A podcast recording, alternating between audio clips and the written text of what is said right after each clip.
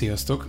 Ismét a Voneszó podcast csatornáját hallgatjátok, és ismét az a témánk, oda térünk vissza, hogy bemutatjuk a Voneszót, kicsit mesélünk arról, hogy honnan indultunk, hol tartunk, és most ott tartunk, hogy Dreisker Zsókával ülök újra itt.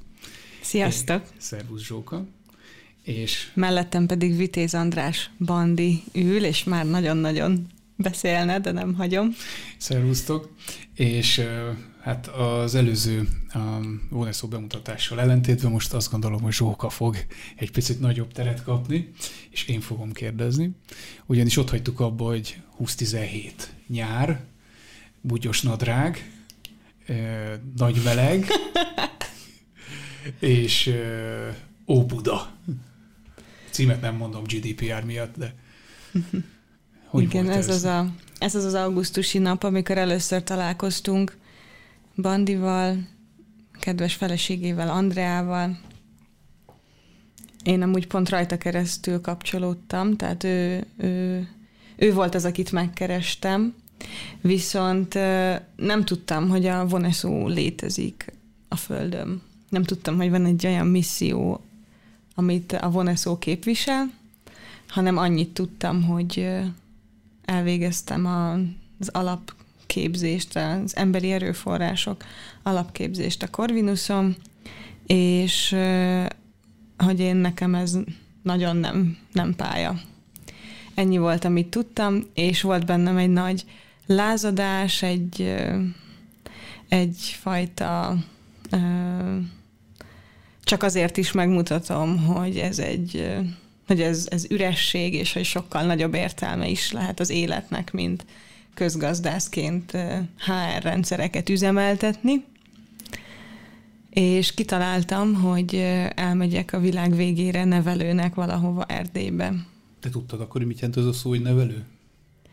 Annyit tudtam, hogy szeretek gyerekekkel lenni, hogy tudok velük foglalkozni, hogy ez, ez amúgy önkéntesként én ezt csináltam nagyon sokat, gyerekcsoportokat, gyerektáborokat vezettem rendszeresen. De most valami nagyobbra vágytál. És úgy éreztem, hogy ezt lehetne úgy is, úgy is kamatoztatni, ezt a talentumomat, hogy, hogy akkor konkrétan a terepen vagyok, ott, helyben. Volt és konkrét? volt egy menekülés is bennem, tehát a, nem véletlenül akartam, tehát Erdélybe akartam uh-huh. menni és uh, mielőtt ebbe így nagyon belerohantam volna, azért utána néztem, hogy mégis ez hogy működik, hogy lehet eljutni Erdélybe, milyen lehetőségeink vannak. És, és elkezdtem, hát beszélgettem erről ismerőseimmel, és egy nagyon kedves barátnőm ajánlotta Andreát és Bandit, akik voltak nevelők Erdélyben. Mondom, jó, oké, megkérdezem őket, hogy ez mégis mi. És én azzal a szándékkal látogattalak meg titeket azon az elképesztően durván meleg augusztusi napon, hogy szépen kiszedem az infókat, elég információm lesz ahhoz, hogy én szeptemberben neki induljak Erdélybe, itt hagyjak szépen mindent és mindenkit, és a beszélgetésünk végén elérkeztünk oda, hogy te elkezdtél mesélni az alapítványodról, és megmutattad, hogy zsobok hol van a térképen. És azt az értékajánlatot tetted elém, hogy mi lenne, hogyha én inkább maradnék Magyarországon, önkénteskednék a te alapítványodnak, használhatnánk azt a közgazdász HR tudást, ami nekem van, viszont mehetek terepre is gyerekekhez, hogyha szeretnék. És ez engem annyira megfogott, annyira magamének éreztem, hogy nem mentem sehova, hanem itt maradtam, és, és önkéntesként elkezdtük újra húzni az alapítványt tulajdonképpen, mert hogy ez a nyár volt az a mélypont, amit már egy előző adásban említettünk, hogy elvonultatok a, a csapattal, és azon gondolkoztatok, hogy hogyan tovább, és van-e tovább. és pont azt a problémát fogalmaztátok meg talán, hogy az önkénteseknek a menedzsmentje, szervezése, koordinálása igen, igen, igen. vajon hogyan folyjon, illetve hogyha ez, ha, igen. igen, és hogyha ez, ha erre találnátok egy választ, akkor HR-re. Igen, igen a HR-re, akkor akkor az nagyon sokat segítene. És erre én meg megjelentem a ropogós HR diplomámmal. Sőt, akkor még meg se kaptam, mert a nyelvvizsgám még nem volt meg. De hogy ez egy, egy én ezre egy isteni jelként tekintek magamra, hogy megjelentem, és hogy pont hozzátok mentem, és találkozott ez a kettő. És akkor nagy lelkesedéssel, ismét a lelkesedéssel belevetettük Igen. magunkat abba, hogy a szervezet folyamatait, a működését újra húzzuk. És akkor az említett Kolosszár Gábor fölajánlotta a lakását, hogy ott lehet az első irodánk, talán az volt az első ilyen, ilyen kimondottan irodaszerű. És ott voltunk. Vannak egyébként nagyobb szakaszai ennek, hogy visszagondolsz erre a, erre a négy és fél évre, hogy most úgy szakaszoljuk, hogy egy kicsit neked is struktúráltabb legyen, hogy vannak jellemző részei, hogy mondjuk meddig tartott ez a kezdeti lendület, mire emlékszel vissza, és akkor úgy utána. Ez a kezdeti lendület fél évig tartott, akkor nagyon intenzíven tartott. Nagyon-nagyon sokat dolgoztunk, nagyon most már úgy látom, hogy annyira nem hatékonyan, de sokat és, és ez egyfajta, ha kiégéshez nem is vezetett, de, de egy nagy kifáradáshoz ö, részemről, és fél év után a pénzem is elfogyott, úgyhogy elmentem dolgozni, mert ezt ugye önkéntesként csináltuk mindkettem. És a következő, hát mennyi, két és fél év a következő szakasz nekem. Tehát fél év volt az első, amikor nagyon nagy intenzitással belefolytam a, a folyamatokba, a szervezésbe, és azon kívül, hogy utána elmentem dolgozni, azon kívül még jelentkeztem mesterszakra, arra a Corvinusra, ahova megfogadtam, hogy nem fogok visszamenni. Ugyanis, ahogy ahogy haladtunk előre a, az önkéntes munkában, érzékeltem azt, hogy mi tulajdonképpen szervezetfejlesztést csinálunk. És vannak pontok... Már a belül. A Voneszón, igen, mm. mi ketten, mi szervezetfejlesztünk, hozzányúlunk folyamatokhoz, szervezeti kultúra elemekhez, stb. És engem ez érdekelt, és engem ez feltöltött.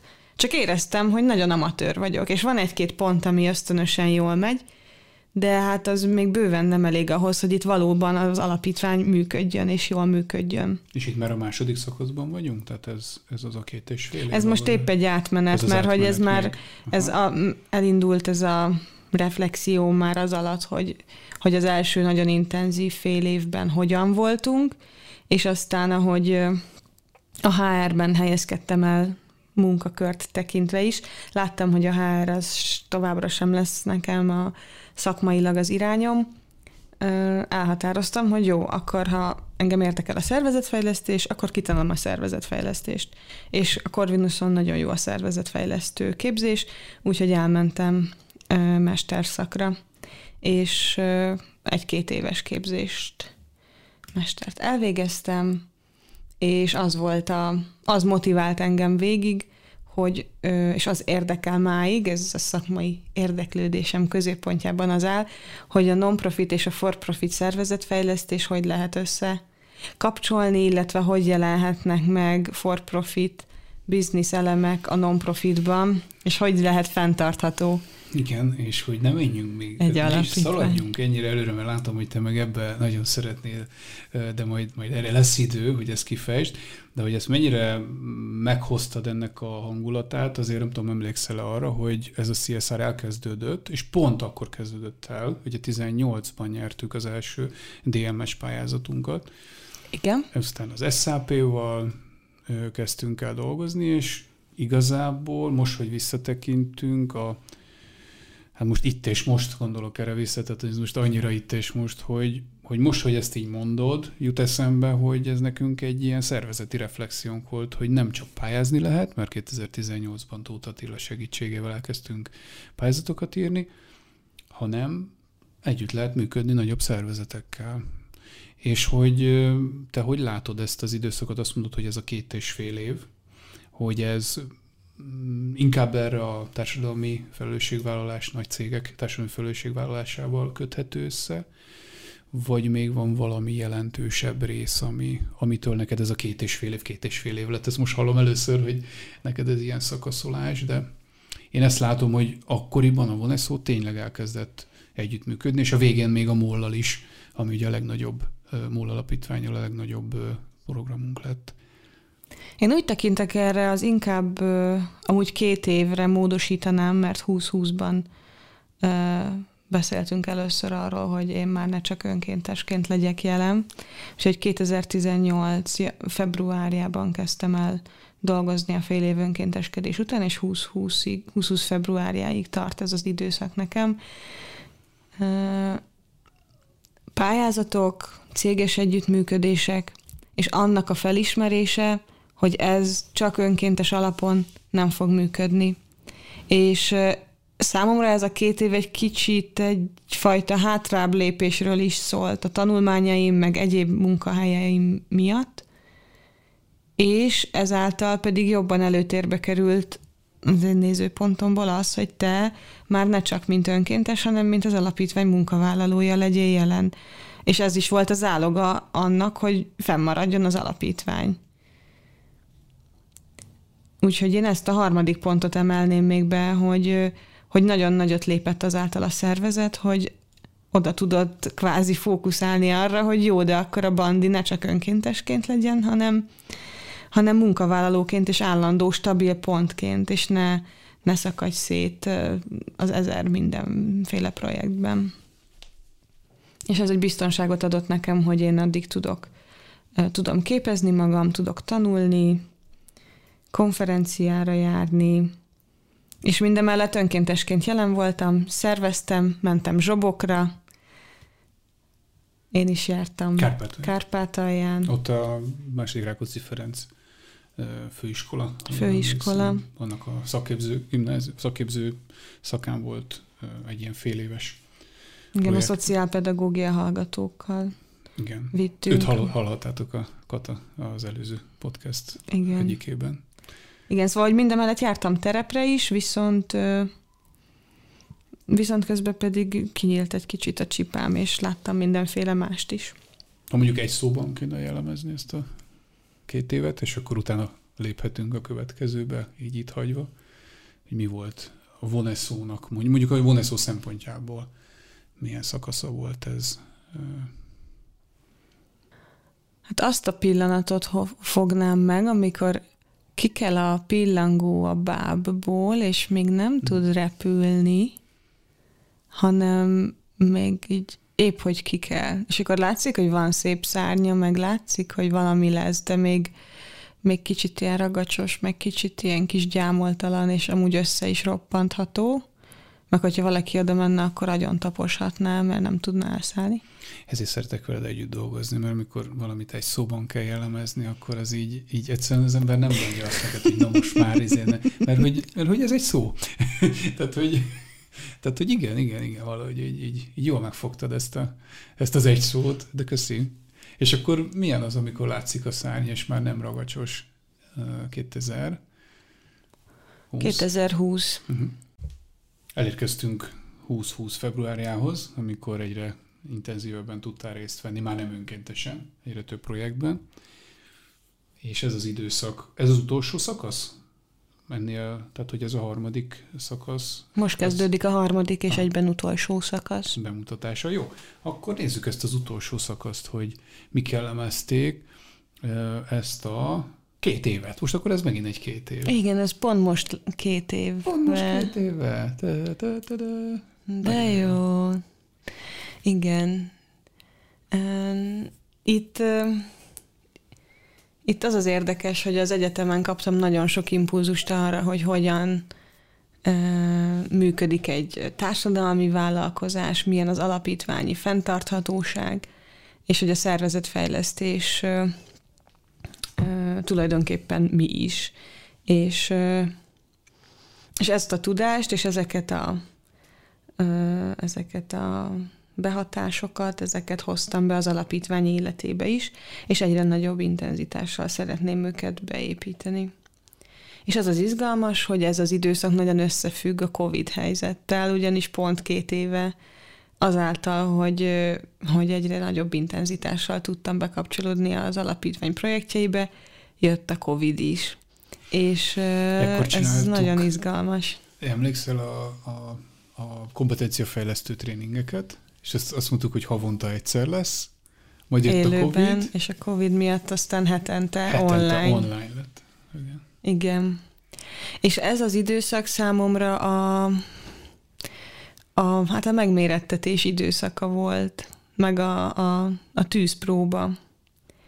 Mert azáltal, hogy, hogy szervezetfejlesztővé képződtem, értek engem más hatások is, kaptam máshonnan is ajánlatot lent volna, és mai napig van sok lehetőségem, hogy, hogy ne csak így a, a non-profitban mozogjak, és nem célom, hogy mindig csak a non-profit fedje le a szakmai profilomnak a nagy részét, viszont azt élem ebben az utóbbi két évben, hogy itt a, a Voneszóban van olyan felelősségem, és van terem is, szakmai terem arra, hogy fejlődjek, hogy saját ötletekből építkezzek, és biztonságos keretek között valami olyat hozzak létre, ami kihívás, viszont közben nagyon sokat tanulhatok belőle, és egyben a társadalomnak is visszaad. És végső soron ez nekem nagyon fontos. És a, a jelenben,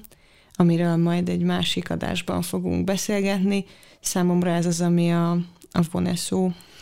Azt mondod, hogy visszaad. És említetted a Corvinuszt, ugye, hogy ott tanultál, hogy hát azért mégiscsak ebben a két évben, pont egy évvel ezelőtt kezdődött el egy egyetemmel az együttműködés, talán a, a jezsuitákkal. Ez egy szakkollégiumi együttműködés. Fél évvel ezelőtt kezdődött el a Corvinusszal. Tehát, hogy ez a visszaadás, ez már el is el is kezdődött. Ilyen, ilyen szinten nálad. Ezekről szeretnél egy kicsit művebben, hogy ez mi? Most itt annyira bőven nem szeretnék, mert a, ez, ez, ez nekem nagyon a társadalmi vállalkozás koncepcióhoz kapcsolódik, ami szerintem megér egy külön misét. Jó, akkor megint egy, egy műsor lehetőség, szóval egy, egy műsor. Igen. De itt igazából annyit tennék csak hozzá, hogy abban látom a, az alapítvány hosszú távú fenntarthatóságának az egyik pillérét, hogy párbeszédben vagyunk fiatalokkal, hogy beszélgetünk velük arról, hogy mi az, hogy társadalmi felelősségvállalás, ami egy kicsit elcsépelt szó is már talán, de mégis mindenki a saját életében, a saját szintjén úgy mond, a, a saját lehetőségeihez mérten, fiatalon, még nagyon tetrekészen, és később is ez a tetrekészség meg lesz, csak hogy, hogy még amíg formálható ez a, ez a szakmai érdeklődés, addig beszélgessünk, és addig, addig induljunk el valahogy közösen, és addig inspiráljuk egymást, mert hogy aztán én úgy látom, hogy a mai az én kortársaimnak, és, és egyre inkább, akik jönnek ki az egyetemről, nagyon fontos az, hogy értelme legyen a munkájuknak. És a voneszóban én úgy látom, hogy van értelme a munkámnak, van értelme a te munkádnak is, és abban vagyunk jók, hogy embereket hozzásegítsünk ahhoz, hogy minél közelebb kerüljenek az ő, hát főként szakmai, de mindemellett meg az egyéni identitásukhoz is. Ezt most nem biztos, hogy szakmailag jól mondtam, de a, a visszaadásban az is ott van, hogy végső soron éljük a saját életünket, és azt, amire hívva vagyunk, amire van talentumunk. És ebben én ezt a voneszóban megkapom, és ezt köszönöm, és ezt nagyon szeretném, hogyha ha nem csak én, hanem minél többen megtapasztalnák általunk, és kicsit így nyílnának a, a szemek, a, az ifjúságnak a szemei, és ezért is érdekel nagyon a társadalmi vállalkozása. Az értelmes CSR kérdésköre, és az egyetemekkel és a szakkollégiumokkal való együttműködés, ezek a projektek engem rendkívül töltenek, és alig várom mindig, hogy ezek tovább fejlődjenek és és haladjanak. A, a, azt, hogy akkor legyen egy harmadik ö, ö, beszélgetésünk. Eddig tudtunk eljutni Dreisker Zsókával, hogy hogyan is csatlakozott a UNESCO-hoz, és ahogy mondjuk a te fejlődésed és a te mondjuk így szakmi kibontakozásod volt, ez, ez azért így a UNESCO-val is párhuzamos, meg meg a benne dolgozókkal, mondjuk velem is, mert kevés voltak még más egyéb végzettségek itt ebben az időszakban, ha csak a szupervíziót említjük, ha már így a reflexióról beszéltünk. Hát köszönjük szépen, hogy itt voltatok. Köszönöm a kérdéseket. Nagyon izgalmas volt végigmenni ezen újra, és újra, megint valami újat én is hallottam, és várunk szeretettel titeket a következő, most már így mutatjuk, hogy a, a, a rendszeressé vált Vunesso Podcast csatornán. Szervusztok! Köszönjük, hogy itt voltatok. Sziasztok! Sziasztok!